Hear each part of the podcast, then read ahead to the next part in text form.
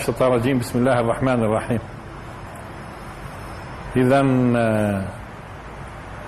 نكمل الحلقة الثالثة في قصة نوح عليه السلام. قلنا إنه إحنا ما بنقصد الآن تفسير الآيات كلها وإنما نأخذ معالم بارزة في قصة نوح عليه السلام. جيد نربط شوي في الماضي. لاحظوا إنه هل الطوفان عم الأرض كلها فيش دليل قاطع في هذه المسألة. بس المنطق والعقل ممكن يقول ليش عم يعني؟ بعض الناس بيقول طيب عقل ومنطق في مقابل نص. وين النص؟ في نص بيقول إنه عم الكرة الأرضية. حتى حتى ما ورد في التوراة مما يوهم إنه عمت التوراة طبعا المحرفة إنه الطوفان عم الأرض كلها يمكن تفسيره إنه لا مش المقصود الأرض كلها مش موضوعنا. اذا ما فيش نص في إنه الطوفان عم الأرض كلها. بس واضح إنه طوفان ضخم. هذه مسألة تحدثنا فيها. اثنين تحدثنا في قضية إنه الطوفان موجود في أساطير الأمم. معظم الأمم عندها سواء كان أمم شرق أو غرب موضوع قصة سفينة وطوفان ورجل صالح هذا موجود في أساطير الأمم كلها. لو ما كان موجود في أساطير الأمم لو ما كان موجود القصة بيكون في إشكال. ليش؟ لأنه قضيه حصلت في فجر البشرية. يفترض إنه الأمم وهي بتتشكل إنه تنقل معها هذه القصة. لكن كل أمة بتصير تضيف عليها زي ما قلنا إيش؟ من عندها. فالقصة الحقيقية بتتحول لأسطورة. وهذا هو المعتاد قديما. إنه بيكون في حدث بيبدوا الناس إيش؟ يكبروا هذا الحدث بصفي أسطورة. اذا أي أسطورة قديمة غالبا في لها أساس. وكونه موجود في أساطير الأمم كلها معناته الحادثة لها أساس. يعني حادثة حاصلة.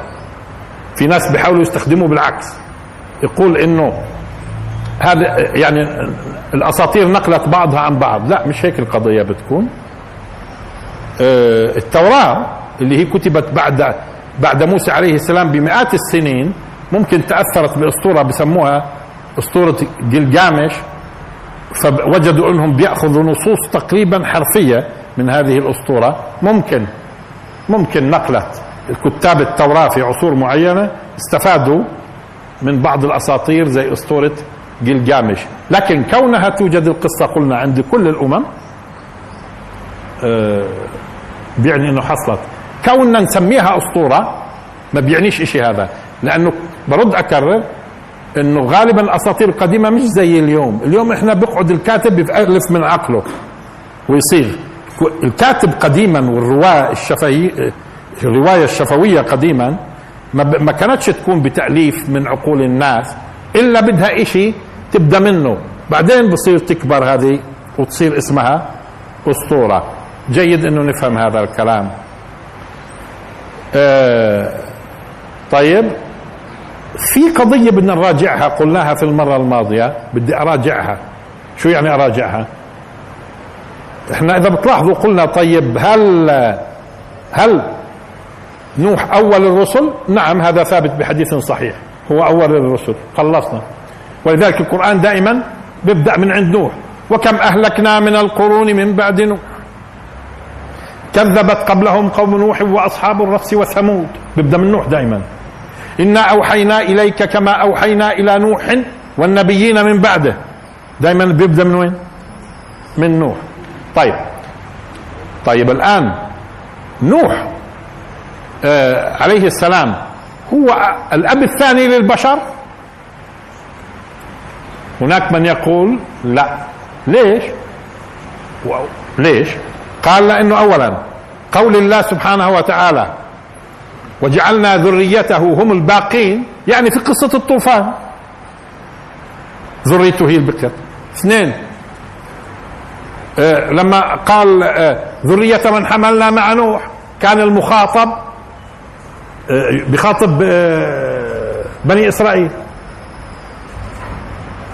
تمام؟ لكن الحقيقة لما نظرت آه، أكثر في القرآن وجدت هناك آية تشير وترجح إنه فعلا نوح هو الأب الثاني للبشر. واللي لفت انتباهي إنه هذه الآية لا يتعرض لها عند بحث المسألة. بدي أقرأها عليكم الآية وتقولوا لي إنه فعلا هو ممكن هذه الآية تشير إنه هو الأب الثاني للبشر؟ يعني بمعنى آخر هذا بترتب عليه شيء على فكرة. إذا بثبت إنه هو الأب الثاني معناته الطوفان كان بيشمل كل البشر في حينه مش كل الأرض. كل البشر. يعني اللي ناجين في السفينة واللي هلكوا هذول البشر كلهم. هذا إذا بثبت إنه الأب الثاني. ليش؟ لأنه لاحظوا الآية وشوفوا إنها بتدل ولا بتدلش. الآية بتقول إنا لما طغى الماء حملناكم في الجارية. الخطاب لمين؟ للبشر. لأنه السياق هي سياق سورة إيش؟ الحاقة. الحاقة. لاحظوا إيش الآية بتقول. إنا لما طغى الماء هاي الآية الوحيدة اللي ممكن تدل. إنا لما طغى الماء حملناكم في الجارية. عم بتكلم مع مين؟ البشر. بعد شوي شو بقول؟ عن يوم القيامة. يومئذ تعرضون المخاطب نفسه يومئذ تعرضون لا تخفى منكم خافية. من المقصود؟ البشر. فأما من أوتي كتابه بيمينه وأما من أوتي كتابه بشماله. ها ها معناته الحديث مع مين؟ مع البشر. معناته هذه الآية ممكن تجعلنا نعيد النظر إنه هل هو آه، نوح أبو البشر فعلا الثاني؟ واضح إنه الآية أنا بميل إنها آه، هي نص في الموضوع. إيش يعني نص؟ تبت الخلاف في موضوع إنه الناس اللي كانوا في أيام نوح أقصد اللي هلكوا واللي نجوا هم كل البشر خصوصا إنه المسألة أول رسول يبدو هذه الآية بترجح لأنه المخاطب البشر. إن لما طغى الماء حملناكم في الجارية لنجعلها آه إلى آخره الخطاب للبشر. هذه مسألة كان لابد من التنويه إلها لأنه إحنا في المرة الماضية قلنا إنه ما فيش نصوص قاطعة بتدل على إنه هو الأب الثاني. بس هذه الآية بترجح وإن كان بعض الناس ممكن يحاول يفسرها. إلا إنه لا هي بترجح إنه فعلا البشر كلهم. طيب خلصنا من هذا.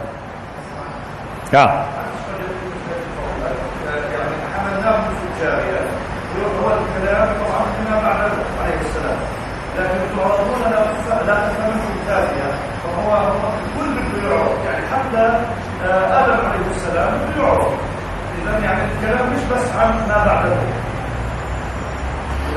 لا بقصد بقصد الآيات اللي تستمر. ما هي أنا ما بديش أقرأ آيات وأطول عليكم. بعدين بصير يدخل في موضوع الآخرة وبصير يخاطب البشر. فطالما خاطب البشر وقال حملناكم في عصر الرسول اذا كل مخاطب بعد عصر الرسول من النسل الأول. مش هيك؟ طالما كل مخاطب في عصر الرسول معناته من النسل الأول اللي حمل في الجارية. وإلا كيف بقول حملناكم؟ آه كم تماما زي ما قال إذا بتذكروا ولقد خلقناكم ثم صورناكم ثم قلنا للملائكة اسجدوا لآدم. فكان خلق آدم هو خلق مين؟ البشر كلهم. كمان مرة ولقد خلقناكم ثم صورناكم ثم قلنا للملائكة ثم هاي بتدل على تراخي في الزمن وترتيب مش هيك؟ آه. ثم قلنا للملائكة اسجدوا لآدم. معناته عم بقول لنا آد لما خلق آدم خلقنا كلنا لأنه إحنا نسل منه أصلا نسل نسل منه منه منه منه منه. فمخلوقين إحنا أول. تمام؟ طيب. الآن نيجي اذا آه، يا شيخ عيسى إنا لما طغى الماء وحملناكم في الجارية هذه بت بتعيد النظر في موضوع إنه فعلا كل اللي هلكوا يبدو كاينين البشر كلهم في حينه النجو اللي هلكوا. هذه الآية الوحيدة اللي ممكن تثبت في الموضوع إنا لما طغى الماء وحملناكم في الجارية مين كان رفع إيده هنا؟ ها؟ آه لا هل كانت بنيجي الكائنات في الآية اللي بدنا نفسرها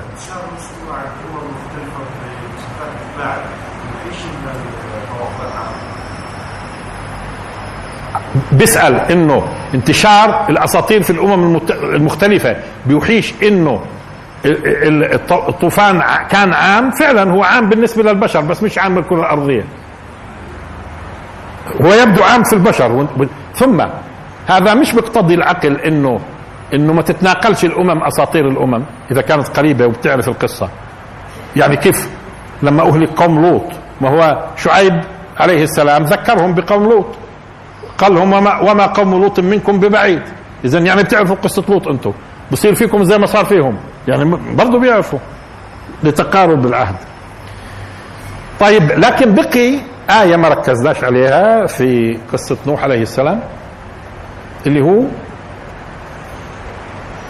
فإذا جاء أمرنا وصار التنور فاسلك فيها من كل زوجين اثنين وأهلك. من كل زوجين اثنين وأهلك. وهناك شو قال أيضا فاحمل فيها من كل زوجين اثنين وأهلك. آية في سورة هود وآية في سورة المؤمنون. طب نشوف في البداية ليش هون قال قل نحمل وفسلك. إيش إيش يعني إيش بيضيف كلمة أسلك على احمل؟ قل نحمل فيها من كل زوجين اثنين وأهلك. فاسلك فيها من كل زوجين اثنين وأهلك. احمل احمل بما انها سفينة بما انها سفينة ويحمل فيها. لكن إيش ممكن يزيد فاسلك؟ فاسلك لأنه أسلك فيها معنى دخول شيء في شيء. في الدرجة الأولى دخول شيء في شيء. مثلا أسلك يدك في جيبك. الجيب هذا هذا الجيب. أسلك اذا ادخل. شيك فيه إدخال. فهذا بوحي لك إنه السفينة كاينة مش مجرد ظهر بيقعدوا عليه وإيش ممكن كمان؟ في إلها داخل. يعني هي مبنية ابتداء يكون يبدو طوابق ويمكن يكون في داخلها الناس برضه مش بس محمولين مع إنه اللي في داخلها محمول فيها بس بتيجي اسلك اللي فيه فيه معنى دخول شيء في شيء ها؟ بتضيف بتضيف معنى الدخول فيها لأنه دائما آه، يستخدم مع تعبير اسلك في في حتى لما بتسلك في الطريق. آه، في الطريق لأنه الطريق بيكون إيش؟ خلاص كأنك في داخله أنت وماشي. في تفاصيل في موضوع اسلك واللي فيما بعد على فكرة حتى السلك اللي بنستخدمه اليوم بنقول سلك سلك مش إحنا بنقول سلك وسلك وسلوك. سلوكه سوي ولا سلوكه آه آه اللي هو سيره يعني في اتجاه معين وحركته في. في هدف إلى آخره. هذا موضوع مش موضوعنا الآن بس هون في الموضوع اسلك توحي لك بايش؟ إنه في في داخلها كمان. فاسلك فيها فيها. من كل زوجين اثنين. من كل زوجين اثنين. من كل ومن كل. اذا في القراءة اللي قراءة حفص اللي أنتم معتادين عليها. من كل زوجين اثنين وأهلك. أكثر القراء وكله متواتر عن الرسول صلى الله عليه وسلم يعني هو اللي علمهم القراءة من كل زوجين اثنين من كل زوجين اثنين. طيب من كل زوجين اثنين خليني آه لأنه أحيانا اثنين كلمة اثنين. طب بدنا نقيم اثنين الآن شوية صغيرة مشان نفهم ليش أجت من كل زوجين اثنين من كل زوجين اثنين نقيم اثنين. ونشوف إيش المعنى. حتى نشوف يعني اثنين بتلزم ولا بتلزمش؟ تلزم ولا بتلزمش؟ تسلك فيها من كل زوجين بدون اثنين. شو بصير المعنى؟ لاحظوا. تسلك فيها من كل زوجين. شو بصير المعنى؟ يعني اختار ما تشاء من كل زوجين بتشوف مناسبات. لا مش هيك الموضوع. انتبهتوا قديش مهم اثنين؟ كمان مرة. قل اسلك فيها من كل زوجين. إيش يعني من كل زوجين؟ كيف لما نقول اعطاه من كل ما؟ يعني نوع له. نوع وكثر. اعطاه من كل ما؟ نوع وكثر. لا مش المقصود نوع وكثر. مش الموضوع نوع وكثر بصير يختار على خاطره من كل زوجين زي ما بدك يعني. بجوز هذا الزوج أنا أخذ منه عشرة هذا الزوج أخذ منه خمسة هذا الزوج أخذ منه أنتم عم لاحظين لو قال لو بدون اثنين. عم ننتبه؟ لأننا لاحظت. أحيانا في كتب التفسير بقول لك هذه يعني جت للتأكيد. طب قيموها ونشوف. قيموها ونشوف. قيموا اثنين. خلاص. اختلف المعنى تماما. صار نوح مخير عليه السلام. زي ما بده. من أي أزواج شاء. بيأخذ وبيترك. بكثر من هذا بقلل من هذا. هذا لو قال إيش؟ من كل زوجين. من كل زوجين. مش قال للنحلة كلي من كل الثمرات. شو يعني كلي من كل الثمرات؟ يعني النح النحلة بت حرة حرة. بتروح هون بتاكل هون بتختار من هون تترك هاي الثمرة وتاكل من هاي الثمرة. تنويع بتنوع.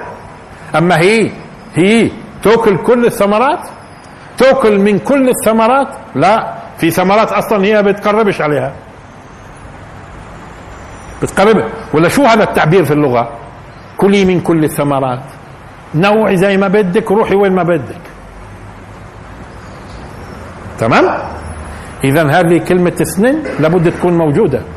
وإلا اختلف المعنى. مش موضوع تأكيد ومش تأكيد.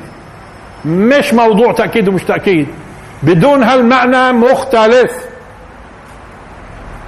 انتبهنا اذا تسلك فيها من كل زوجين. لا. لا. من كل زوجين اثنين. طب اثنين يعني قديش؟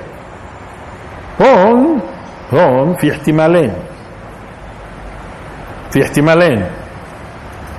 اولا كلمة زوج زوج هي فرد لكن له مقابل مكمل في وظيفته مش هيك قلناها كثير هاي في الدروس. شو معنات زوج؟ واحد له مقابل. اذا اثنين شو اسمهم؟ زوجين. أبوك وأمك إيش؟ زوجين. مش زوج؟ مش زوج. أبوك زوج وأمك زوج. ليش؟ لأنه في له مقابل بكمل وظيفته. اثنين هذول زوجين. معناته لما قال له زوجين اثنين في احتمالين. من كل زوجين اثنين. يعني احتمال يأخذ اثنين فقط أو أربعة. يعني من كل ما هو زوجين خذ اثنين. يعني ممكن يأخذ يا إما الزوجين يا إما الزوجين أو يأخذ إيش؟ أربعة. على فكرة اثنين محتملات في اللغة. اثنين محتملات في اللغة. إنه يكون القصد زوج زوجين وكمان زوجين.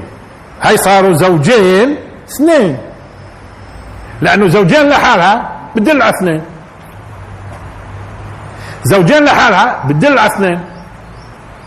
بس إيش؟ بس بصير مخير من كل زوجين.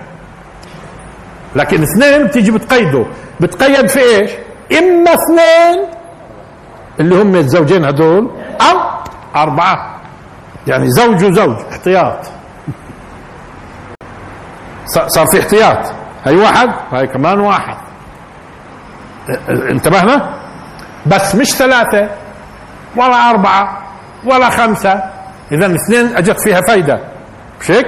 إنه مش على خاطرك. أنت مكلف. وفي التكليف لا يتم الحديث بهذا الشكل. النحلة قال لها كلي من كل الثمرات. أما لما بده يكلفك بده يحدد. ولذلك جت اثنين إيش؟ تحدد طيب. قولوا لي. قول الله سبحانه وتعالى وجاءهم الموج من كل مكان. وجاءهم الموج من كل مكان. يعني جاءهم الموج من الصين ومن الهند ومن جهة بريطانيا وجهة ولا شو؟ لا. جاءهم الموج من كل مكان بخصهم. يعني هو موجود هون. انتبهوا الآن دققوا معي هاي. هو موجود هون. فجاء الموج من هون ومن هون من هون من هون. كل كل مكان إيش؟ له علاقة فيه انت انتبهوا لهذه القضية مهمة الآن. وجاءهم الموج من كل مكان. يعني مثلا الشمس مكان ولا مش مكان؟ يعني جاءهم الموج من الشمس؟ القمر مكان ولا مش مكان؟ جاءهم الموج من القمر؟ جاءهم الموج من الصين؟ لا كل مكان بحيط فيهم. من أين جبناها بحيط فيهم؟ هذا بدهيات الكلام. هذا بدهيات الكلام. ما حدا بيفهم أصلا إنه من كل مكان الا إلا من كل مكان يعني بحيط فيهم هم. من كل مكان بحيط فيهم هم. واضحة هاي؟ لأنه راح تفسر لنا اللي بعدها. من كل مكان بحيط فيه هو. بس مش المقصود كل مكان.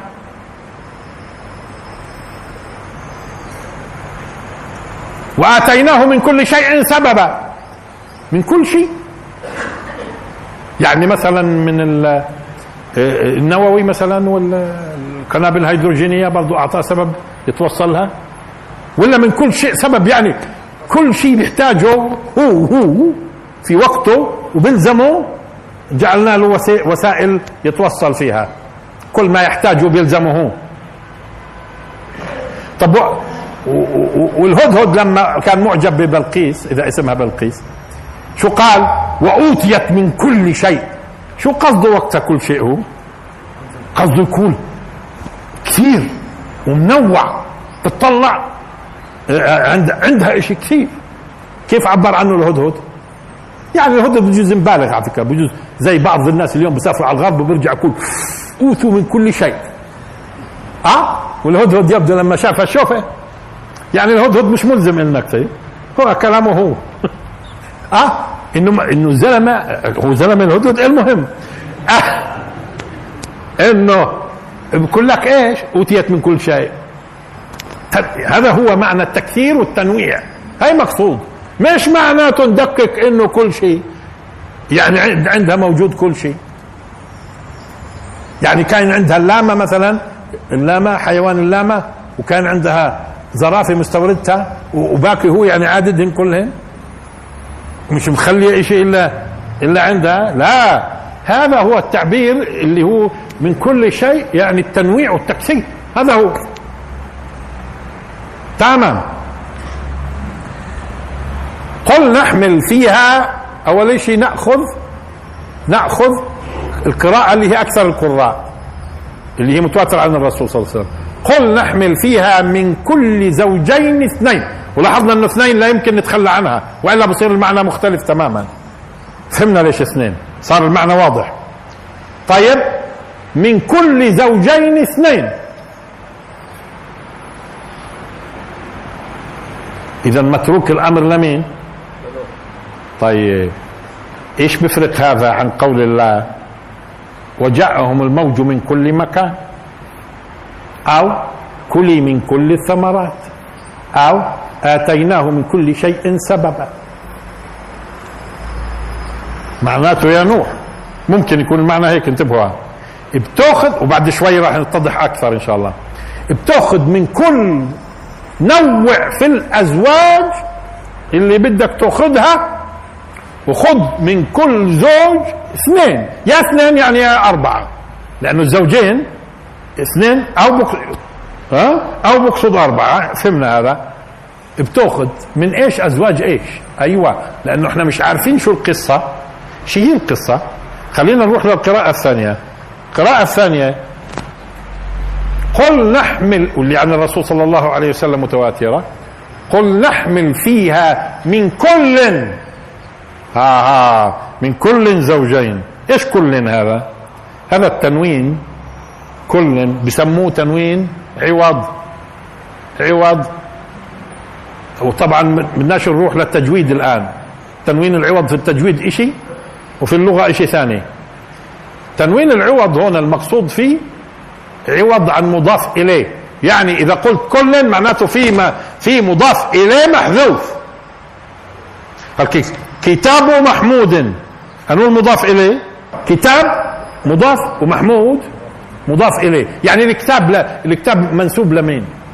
الكتاب منسوب لمين بخص مين؟ مضاف لمين؟ كتاب محمود. تمام؟ هاي قصدي المضاف والمضاف إليه. الآن هون لما بقول كل أو كلا معناته إيش؟ معناته في مضاف إليه محذوف. هيك في اللغة. ولذلك بتلاحظوا أنت في القرآن لو استقرأته في القرآن الكريم راح تفهموا إنه هذا المحذوف مفهوم من السياق السابق. إيش السياق السابق؟ مثلا كلا نمد هؤلاء وهؤلاء من عطاء ربك. اذا في كلام عن قبلها عن إيش؟ عن نوعين من البشر. كلا نمد اذا هذا كلا نمد كلام له علاقة بإيش؟ في كلام معناته سابق مفهوم فحذف المضاف اليه ها؟ لأنه مفهوم من من إيش؟ من السياق. أنه سياق. لما قال كلا نمد خليني أقرأ اللي قبلها على فكرة بدل قضية كلا وكم أهلكنا من القرون من بعد نوح وكفى بربك بذنوب عباده خبيرا بصيرا. من كان يريد العاجلة عجلنا له فيها ما نشاء لمن نريد. ثم جعلنا له جهنم يصلاها مذموما مدحورا. ومن اراد انتبهوا اثنين صاروا. ومن أراد الآخرة وسعى لها سعيها وهو مؤمن فأولئك كان سعيهم مشكورا كلا. إيش كلا؟ من اللي ذكرهم. من اللي ذكرهم. مذكورين. مش قبل شوي قلنا شو هم؟ كلا نمد هؤلاء وهؤلاء. المذكورين الاثنين هذول. اذا هذا الكلام له علاقة بالسياق السابق. كلا نمد هؤلاء وهؤلاء من عطاء ربك. وما كان عطاء ربك محظورا. مين بيقدر يجيب لي كل أو كلا. ويشوف إنه لابد يكون لها كلام سابق. ها. فكلا أخذنا بذنبه. مش هيك؟ معناته في عم بتكلم عن مين؟ مش مش بالضروره يكونوا اثنين. اثنين أو أكثر. إيش كمان؟ وكلا تبرنا تتبيرا مذكورين ولا مش مذكورين بكونوا؟ كلا. كلا تبرنا. المذكورين هذول اللي ذكرناهم يعني. كمان هاتوا لي كمان أشوف. يلا أشوف. كل إلينا راجعون. مين؟ البشر المذكورين يعني في الموضوع. وكلا هدينا ونوحا هدينا من قبل مثلا. مش هيك اذا في بيكون بيكون عم بتكلم عن أما هون لما تقول من كل شيء خلقنا ها بدأ بداية جديدة ما لها علاقة بشيء سبقها. بس إذا قال كلا كلا معناته في كلام. شو يعني؟ آه لما يقول له سبحانه وتعالى لنوح عليه السلام لحظة. قل نحمل فيها من كل من كل إيش؟ معناته في مذكور سابق. انتبهتوا شو المقصود؟ من كل من كل من كل إيش؟ من كل إيش؟ صاروا المفسرين يقدروا. وأنا اللي أرى إنه التقدير احمل فيها من كل مما تعلم. وذكر لك أو بلزمك انتبهتوا كيف؟ لأنه هو عنده فكرة تماما عن الطوفان واستمراره. ونصح بأشياء محددة. نصح بأشياء محددة. اذا اذا لما قرأت قراءتين قراءة القراءة اللي فيها تنوين العوض عم بتوضح إنه معناته في كلام سابق في الموضوع فاحمل فيها من كل إيش من كل أنا أرى من كل مما ذكر لك من كل مما يلزمك من كل مما تحتاجه من كل مما آه آه آه. اذا معناته مش صحيح إنه هذه الآية تدل على إنه بده يحمل كل أزواج موجودة في الأرض. بلاش في الأرض. طب في المنطقة آه ممكن على فكرة برضه حتى لو قال من كل بده يكون في معلوم معلومة سابقة شو هي إنه من كل زوج من الأزواج اللي ممكن بدها تهلك نتيجة الطوفان وتنقرض ممكن البيئة اللي هو موجود فيها في أنواع محددة ممكن تنقرض. باقي الأنواع موجودة.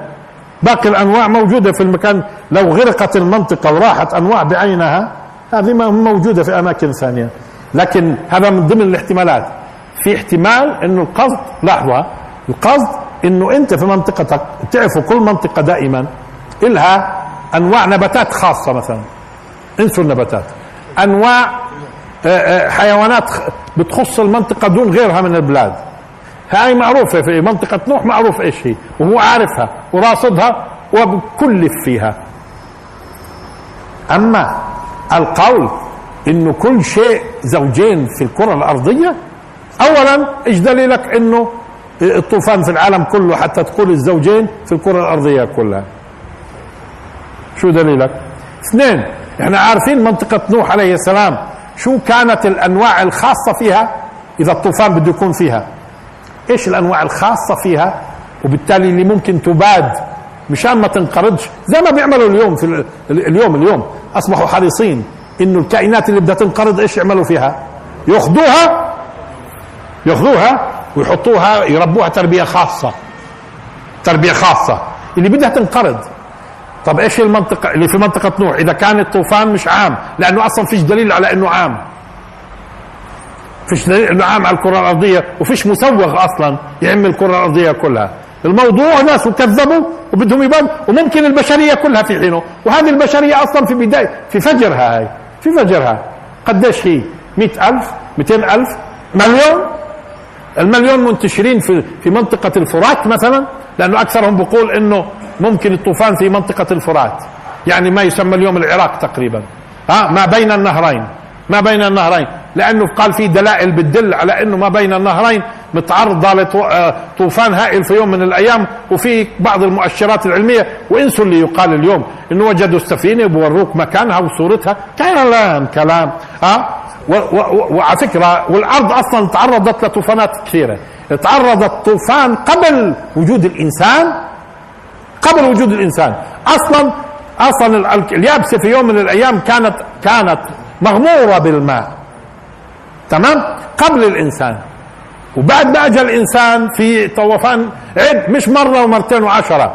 فلذلك اليوم صعب شوية ما لم تأتي أدلة قاطعة إنه يجي يقولوا هون وهون وهون وهون. بس أكثر الكلام أكثر الكلام إنه في منطقة الفرات وفي ناس بيقول لك ابدا. هذا في الجزيرة العربية كان. وفي الجزيرة العربية مش في. ما بيعرفوش. ما بيعرفوش. ليش ما بيعرفوش؟ لأنها هذه المسألة متعلقة بفجر البشرية. فجرها بس بس سبق قلنا إذا كان آدم عليه السلام عاش ألف سنة واليوم كما قلنا اليوم اليوم عم بيقولوا لك مع وجود الأمراض الوراثية والتفاصيل اللي ناقلينها عن أجيال طويلة بقول لك إذا بتأكل فواكه ضمن نظام تفاصيل كذا هم بيذكروا نظام غذائي معين ممكن تعيش 300 و 350 سنة. اليوم مع وجود ال ال آه فيبدو وأنتم بتتوقعوا زمان يعني في بداية الفجر البشرية كيف كان طعامهم؟ كيف كان طعامهم؟ بده يكون طعامهم على الفطرة كله تمام مش داخلة فيه مش داخلة فيه ها وثم آلة جديدة ما فيش مش ناقلة زي ما قلنا أمراض الوراثية. هذا هذا في العلم اليوم بدهي إنه يعيش ألف عاش آدم ألف. قديش أولادته لما مات؟ وبعد آدم بعشرة قرون جاء نوح وقديش القرن؟ قلنا القرن حسب زمانهم. في زماننا القرن سبعين ثمانين سنة. في زمان في في زمانات ثانية كان 100 في في زمان ثالث بجوز 300 في زمانهم بجوز 500 بجوز 1000 معناته من بداية آدم حتى نهاية نوح لما نضيف ألف كمان هي ألفين وعندك عشرة آلاف بجوز هي 12 ألف. قديش بتكون البشرية؟ ممكن تكون مليون مليونين ثلاث ملايين ها؟ وما في موجودين في في منطقة شاسعة فاحتاجت إلى شيء شاسع؟ شاسعة طب كيف طاق عليهم نوح؟ كيف قدر نوح يوصل هدول كلهم؟ طب اليوم تتعامل أنت مع مليون تقدرش. إلا في وسائل اليوم الفضائيات والتفاصيل هاي. طب واحد بده يتعامل مع اليوم كيف؟ ولذلك بنقول للناس اللي حاولوا يفسروا الآيات بعيدا عن ظاهرها في قول الله سبحانه وتعالى وقوم نوح لما كذبوا الرسل. لا كان في تحت ايده رسل كمان. ويبعث عن طريقه رسل. لما كذبوا الرسل. كذبوا الرسل. آه لكثرة البشرية بيحتاج كمان يكون مع نوح. الرسل قلنا هذا الكلام سابقا ولكن نوح كان أول الرسل. مش مش معناته ما شاركش مع رسل. ليش كثرتهم بتقتضي إنه يشارك؟ إذا هو لحاله ألف سنة إلا خمسين عاما. كثير معناته الجماعة. وبالتالي الطوفان الهائل هذا في منطقة معينة لنفرض أنها منطقة العراق لنفرض أنها منطقة الجزيرة. ولكن بحب ألفت الانتباه لمسألة إنه إحنا بنحتاج نفكر أكثر وأكثر. ليش بالطوفان؟ أول قمع على البشر أول تدمير لأهل الفجور كان بالطوفان. هذه بدها تفكير على فكرة لأنه لابد أن يكون كل شيء فيه حكمة. في حكمة. ليش الطوفان؟ لازم يعني مش بالضرورة نجاوبه الآن أه؟ ليش الطوفان؟ وهل أراد الخالق أن يصيغ منطقة بعينها صياغة جديدة جغرافية. وممكن تكون المنطقة على فكرة الآن هي تحت بحر ما. بعضهم زعم مثلا إنه ممكن تكون بحر قزوين كله هذا هو من أصله. آه يعني هل كان كان من ضمن الحكمة. إبادة أهل الكفر هذول والمعاصي اللي أصلا فيش أطغى منهم. بدليل بدليل. وق... آه إنهم كانوا هم أظلم وأطغى. عن مين كان يتكلم؟ قوم نوح. أظلم وأطغى من مين؟ من عاد وثمود. من عاد وثمود. مين أطغى؟ قوم نوح أطغى. إنهم كانوا هم أظلم أظلم وأطغى. من مين؟ من قوم هود ومن قوم صالح من ثمود ومن عاد. من ثمود ومن عاد. لما قمعوا هذه القمعة كان في حكمة الخالق إنه يغير كمان جغرافيا؟ لأنه ممكن على فكرة مش بس القضية قضية مي. مش بس القضية قضية ماء ولكن وقيل يا أرض ابلعي ماءك ويا سماء واقلعي تبلع لقديش يعني. ومش معناته يعني. قيل يا أرض ابلعي مائك إنه صفت كل شيء. لا استوت على الجودي والجودي جبل. أما بعد ما استوت على الجودي في في بقي شيء يعني ممكن بقي بقي بحر من هالبحار الموجودة. ها؟ اللي بعضهم بيقول ممكن بحر قزوين هو هذا يكون المنطقة. هذا ممكن البشر في المستقبل ممكن البشر في المستقبل في دراسات لهم. واليوم البشر قادرين إنهم ينزلوا في أعماق البحار ولو عن طريق كاميرات يعني بتروح بتنزل تنزل وبتصور. ممكن يعني ولذلك ديروا بالكم هي تركت آية. هو هي تركت آية. وترك والترك آية إما السفينة نفسها تركت آية بحيث يأتي في يوم من الأيام على البشر إنهم يكتشفوا هذه السفينة فيكتشفوا ما فيها من دليل لأنه ترك مش قال تركناها آية؟ تركناها آية. إيش اللي تركت آية؟ إما ما هو ترك تركين هون في آية. إما إنه السفينة تركت آية بحيث إنه تأتي يوم والبشر من خلال دراساتهم واليوم البشر على فكرة ببساطة بيستطيعوا إذا إذا إذا حصلوا على خشبة خشبة. ما هي الخشبة في النهاية من شجرة مأخوذة. وعن طريق ما يسمى بالكربون 14 اللي بيستخدموه الآن في تقدير الأعمار بيقدروا يعرفوا بالضبط هاي الخشبة بيرجع لأي تاريخ. لأي تاريخ.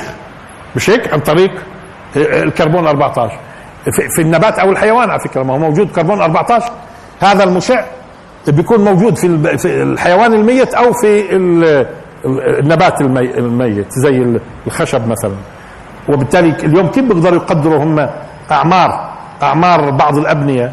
من خلال بعض زمان كانوا يبنوا يبنوا ويحطوا بين الحجار قصل قصل قصل مأخوذ من من من قمح جديد. مش هيك؟ آه؟ ويخلطوا فيه الخلطة والتفاصيل هاي كلها. يستخدموا القصل آه؟ عن طريق القصل بيعرفوا وين انبنت البنى لأنه مش معقول يستخدموا قصل له عشر سنين. لو افترضنا. مش هيك؟ آه بيعيشش القصل عش... عشر سنين؟ مش هيك؟ آه فبالتالي بيقدروا يحددوا إلى حد كبير إنه هذه البناية وإنت مبنية. نفس الشيء في الأموات. عن طريق ما يسمى بالكربون 14 باخذوا بيشوفوا النسبة قديش لأنه هو مشع. لما بشع في شيء اسمه فترة نصف العمر مش وقته هلفت قضيتنا. فبالتالي لما تركها آية السفينه المسلمين على فكرة المسلمين الآن بدوا يكونوا لهم دور في العلم. لقدام شوي بيصير في مفاجآت. مفاجآت ولا هو يعني فرعون. فرعون اللي غرق. هو؟ طيب الله أنقذه بجسده. فاليوم ننجيك بجسدك. طب والباقي العربيات نفسها والجيش بما فيه الخيول. فاليوم ننجيك ببدنك. شو قلت أنا؟ بجسدك قلت؟ أيوه. تمركوش ولا شيء ها طب ليش ببدنه مش بجسده على فكرة؟ طيب طالما صار قايلها ليش ببدنه مش بجسده؟ ليش ببدنه مش بجسده؟ ها؟ طيب ممتاز. طالما صارت غلطة.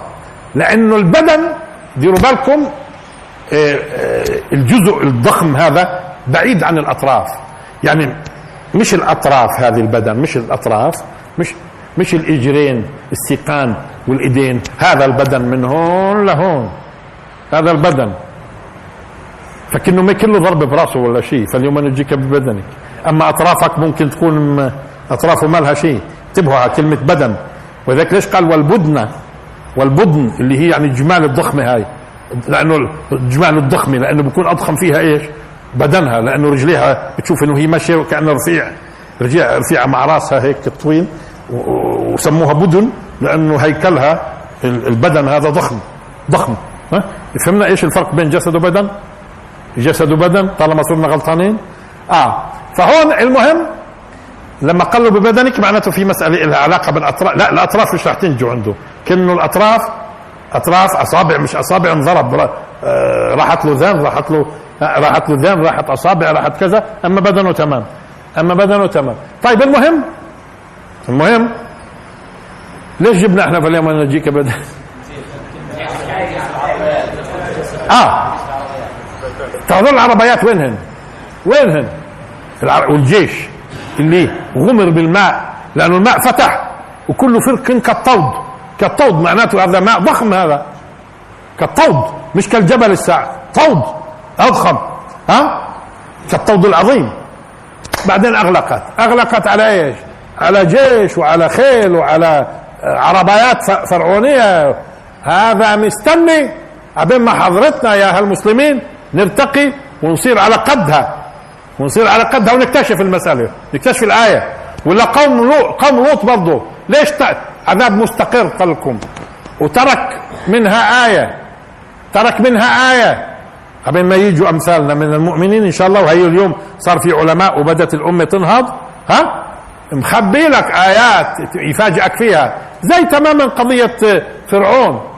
ننجيك ببدنك وبعدين اكتشفوا جثته اللي هو من ابتاح على فكرة مش صحيح رمسيس. من ابتاح اللي معروض الآن في الأقصر. مش هيك؟ والناس تتفرج عليه. من ابتاح. حتى أبوه كمان معروض اللي هو رمسيس الثاني. آه المهم المهم اذا في كثير لما قال سخرها عليهم سبع ليال وثمانية أيام حسومة. إيش عم بعطيك التفصيل هذا ليش؟ فترى القوم فيها صرعى إشارات برضو للناس اللي بتفهم. ولا لما وإنكم لتمرون عليهم مصبحين. وبالليل أفلا تعقلون؟ يعني مش أفلا تبصرون. مش أفلا تبصرون. بدها عاقل. وإن قوم لوط ها؟ إنكم لتمرون عليهم مصبحين. وبالليل أفلا تعقلون؟ عقل والمسلمين جاي بدوا يرجع لهم العقل. ويرجعوا الآن للعلم. ولذلك في كثير مخبى شيء سواء كان على مستوى تركناها آية اللي هي مين قلنا؟ إما السفينة. أو المقصود ترك القصة في الأمم بحيث صارت موجودة عند كل الأمم. ودخ وتكاثرت الأساطير لتكون عبرة بغض النظر عما أضيف لها لأنه كل الأساطير بتلتقي على قضية واحدة إنه الرجل رجل كان صالح وسفينة وإنه وطوفان واللي أهلكوا هم الظالمين. فمهما أضيف عليها بتظلها عبرة لمن يعتبر. فإذا إما تركت القصة لتكون موجودة مش تنسى. مش تنسى. لا تكون موجودة. لا ليش بدها تكون موجودة؟ حتى تكون عبرة. أو تركت السفينة آية. مشان أيضا يوصل الأمر. وأنا لا أستبعد إنه حتى يعني بعض الناس ضحك من كلام الأستاذ العلامة الضخم الكبير محمد أبو زهرة لما قال في احتمال إنه طالما الله اللي علم البشر اللي علم البشر قصدي علم نوح عليه السلام الصناعة أن نصنع الفلك بأعيننا ووحينا إذا ممكن يعطيه شيء متطور فممكن أعطاه سفينة بخارية الفحم الحجري ما موجود الفحم الحجري. مش هيك؟ فهذه ممكن إذا في يوم من الأيام مثلا يعني ممكن هذا الكلام الآن ما يدخلش مخ البعض. شوفها بعيدة بعيدة. لكن افرضوا في يوم من الأيام اكتشفت السفينة وقدرنا أبعادها قال اليوم بعضهم يمكن قدر قال 1600 قبل الميلاد ولا ولا 1700 ولا 2000 ولا 3 هذا كلام. شو 2003 و4 و5 قبل الميلاد؟ مين قال؟ أكثر من هيك القضية. هذه فجر البشرية هذا. آه يجينا قدرنا وجدنا آثار سفينة واليوم قادرين قلنا إحنا من الخشب نعرف تاريخها. ثم وجدنا إنه هذه السفينة فيها مثلا مرجل في الآلة البخارية. وإحنا بنعرف الإنجليزي اللي مخترعين الآلة البخارية. وطب وهي موجودة 20 ألف قبل الميلاد. كيف صارت؟ هاي آية مثلا مثلا ممكن. هاي آية. إنه هاي هي لأنه قادر أنت تعرف تاريخ هذه. فكيف شو اللي جاب المرجل هذا؟ والآن البخارية ما اكتشفت إلا في قرون متأخرة. مثلا أنا ليش بقول هالكلام؟ أيوة على أساس نتنبه القرآن ما بيتكلم يعني كالبشر كل كلمة وراءها أسرار لأنه هذا الخالق العظيم هذا الحكيم العليم بيعطيك الإشارات الإشارات. طيب إذا تركت تركت إما قصة قوم نوح أو السفينة آية من أجل العبرة ومن أجل العظة طيب إذا وصلنا إلى نتيجة إنه إنه من كل من كل زوجين اثنين إنه معناته عنده تصور واضح. إيش الزوجين؟ معناته وكما قلنا وما فيش أي دليل على إنه طوفان عم الكرة الأرضية كلها. اذا هو حمل أزواج بعينها. ليش ركزت على هذه المسألة؟ لأنه كثير من الملاحدة اليوم يصرون إنه يأخذوا الأساطير الأساطير واللي بتقول مثلا إنه حمل كل شيء في الكرة الأرضية. وصاروا يعملوا حسابات تطلع المخلوقات بالمليارات بقول لك شو هالسفينة هاي؟ هذا مدخل للإلحاد مدخل للإلحاد. وبدهم يعتبروا ما ورد في أي أسطورة ملزم له أو ما ورد في التوراة والعهد القديم ملزم لنا لا التوراة والعهد القديم معروف من كتبت ومعروف إنه كتبوها البشر بشر كتبوها بعد موسى وبقي من من توراة موسى فيها شيء لأنه التعليم مش كلها تفنى. مش كلها تفنى بيبقى. وأضيف من الكتاب شيء كثير متناقض. يعني قصة على فكرة نوح في التوراة توراة مرة بيقول له مرة أو لا مرة بيقول له احمل فيها اثنين ومرة بيقول له سبعة. ما أدري اثنين ولا أربعة هو. ومرة بيقول له سبعة. ما هو بدنا نفهم هاي ولا. يعني هناك روايتين في التوراة. هناك روايتين للموضوع والروايتين يتناقضوا. القرآن القرآن يأتي أولا مش مشان يروي لك قصص. بيأتي إذا بتلاحظوا صيغته صيغة عبرة وعظات. كله في باب التربية عقائديا واخلاقيا وسلوكيا لكن تطلع في التوراة بتجد قصص. يعني حتى نوح ما قالوا عنه رسول. رجل بار ما قالوش إنه بيدعو لله. يعني شوف الفرق. ما قالوا إنه بيدعو لله. رجل بار والله غضب على هالناس وعلى فكرة عندهم في التوراه إنه بعد ما اباد البشر ندم وقال أنا خلقتهم ورد ليش عملت هالعمله أنا؟ ليش عملت هالعمله أنا؟ بندم آه اذا يجوا يقولوا لنا والله موجود في التوراه وهذا كتاب ديني والقرآن هذا كتاب ديني ويعملوهم زي بعض وين؟ فرق هائل بين الاثنين بين اللي بيجيب لي قصص وأساطير وهمه القصة وانت بتلاحظوا القرآن القصة الواحدة ممكن هنا عبارات بقصد هنا تربوي معين هنا بقصد تربوي آخر هنا قضية عقائدية هنا قضية أخلاقية. بتلاحظوا مش مهتم بالقصة. أصلا ما جابش قصة كاملة إلا قصة يوسف. بس شوفوا قصة موسى قديش فرقها هون وهون وهون لأنه العبرة مش القصة هو مش بده يقص عليك قصه هو بدك تعتبر ثم جاء ليصحح ما بدا أو أصبح يعني أساطير. القرآن جاء يرد الأمور لنصابها مش بس في قصة نوح.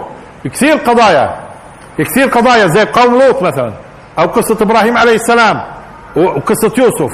آه تجدوا إيش؟ جاء ورد الأمور لنصابها وأعطاك شو الحقيقة. تطلع على قصة يوسف في التوراة شيء بشع في النهاية شيء بشع في النهاية. القرآن بيرد الأمور لنصابها وبتكتشف أنه نبي صالح وشاب عاف عفيف وتفاصيل. إنما في التوراة بتكتشف انه بيستخدم جوع الناس من أجل استعبادهم. جوع الناس من أجل استعبادهم للفرعون وخلصت القصة. فرق هائل بين الاثنين. إيش جاب هذا لهذا؟ هذا اللي بيبني أخلاق وقيم هذا كتاب الله. هذا اللي من عند الله. أما اللي بيستعبد الشعوب هذا من عند الله. الله جعل الملك يرى الرؤيا. في قصة يوسف مشان في النهاية يستعبد. وأنا سبق ذكرت لكم إذا بتذكروا باختصار هي قصة يوسف عندهم في النهاية إيش؟ في النهاية إيش؟ باختصار من عندي الكلام الآن باختصار. ولكن بلخص القصة. إنه لما جاء الشعب جاء ليوسف عليه السلام هذا عندهم. جاء الشعب جاء ليوسف عليه السلام. قال له جعنا. قال أعطوني ذهبكم وفضتكم. أعطاهم الميرة وأخذ الذهب والفضة. السنة اللي بعدها ما هم مش لا ذهب ولا فضة. قال لهم باخذ مواشيكم. لصالح مين؟ خزينة فرعون. أخذ منهم مواشيهم. طب السنة اللي بعدها لا في فضة ولا ذهب ولا مواشي. قال لهم أرضكم أرضكم تصبح أرض لفرعون أرضهم تصبح أرض لفرعون طيب بدهم يموتوا الجماعة. خذ أرضنا للفرعون. بس طعمينا. طيب السنة واللي بعدها طيب ما فيش. ما فيش. ما ظلش إلا هم. هم. قالوا لهم قال لهم آه أنتوا أنتوا تصبحوا عبيد أنتوا للفرعون. مشان يأكلوا. عبيد للفرعون. بيقبلوا شو يعملوا؟ يموتوا هم وعيالهم. بيقبلوا بيصيروا عبيد للفرعون وتوتة توتة وخلصت الحدوتة وفي النهاية شو؟ إيه، أصبح باقي الرؤيا والله جاعل الملك يرى وجايب يوسف عليه السلام. آه مشان فرعون وخزائن فرعون. إيش هذا؟ هذا كتاب سماوي. هذا له علاقة بالدين؟ دين إيش هذا؟ دين إيش؟ كان قال لك هاي؟ آه، الأديان السماوية. أنو سماوي هذا؟ أنو سماوي اللي جاي عب يجعل من الشعب عبيد للفرعون ها؟ والله سبحانه فرق هائل بين نهاية القصة هناك عندهم ونهاية القصة عندنا هنا. ربي قد اتيت هذا يوسف عليه السلام ربي قد أتيتني من الملك وعلمتني من تأويل الأحاديث. فاطر السماوات والأرض أنت وليي في الدنيا والآخرة. توفني مسلما وألحقني بالصالحين. الصورة اللطيفة هاي الجليلة هذا هذا هذا الدين هذا الدين وهذا الله بيبعث أما هناك آه من هون المشكلة تكمن لأنه هذه قصة نوح موجودة في التوراة وموجودة في الأساطير القديمة الملاحدة بيصيروا يستغلوا قضية القول إنه عم الأرض كلها وحملت كل الأزواج وين كل الأزواج؟ وين كل الأزواج؟ وإحنا ضربنا لكم أمثلة في استخدام القرآن في في قضية كل ومتى تستخدم كل وكل. حسب رواية زوجين اثنين كم من البشر حمل مع نوح لا لا لا. هم كم من البشر حمل مع نوح انسى. وإن كان بعضهم بيقول لك ثمانين وقيل كذا ومن وين لكم قيل؟ يا بقول الرسول يا بقولش. فطالما الله ما قالش والرسول ما قالش. ها؟ خلاص. منين بيجيبوا الكلام هذا؟ منين؟ كان فيها 80 وكان فيها 40 وكان فيها منين الكلام؟ طيب وآخر دعوانا الحمد لله رب العالمين وبارك الله فيكم.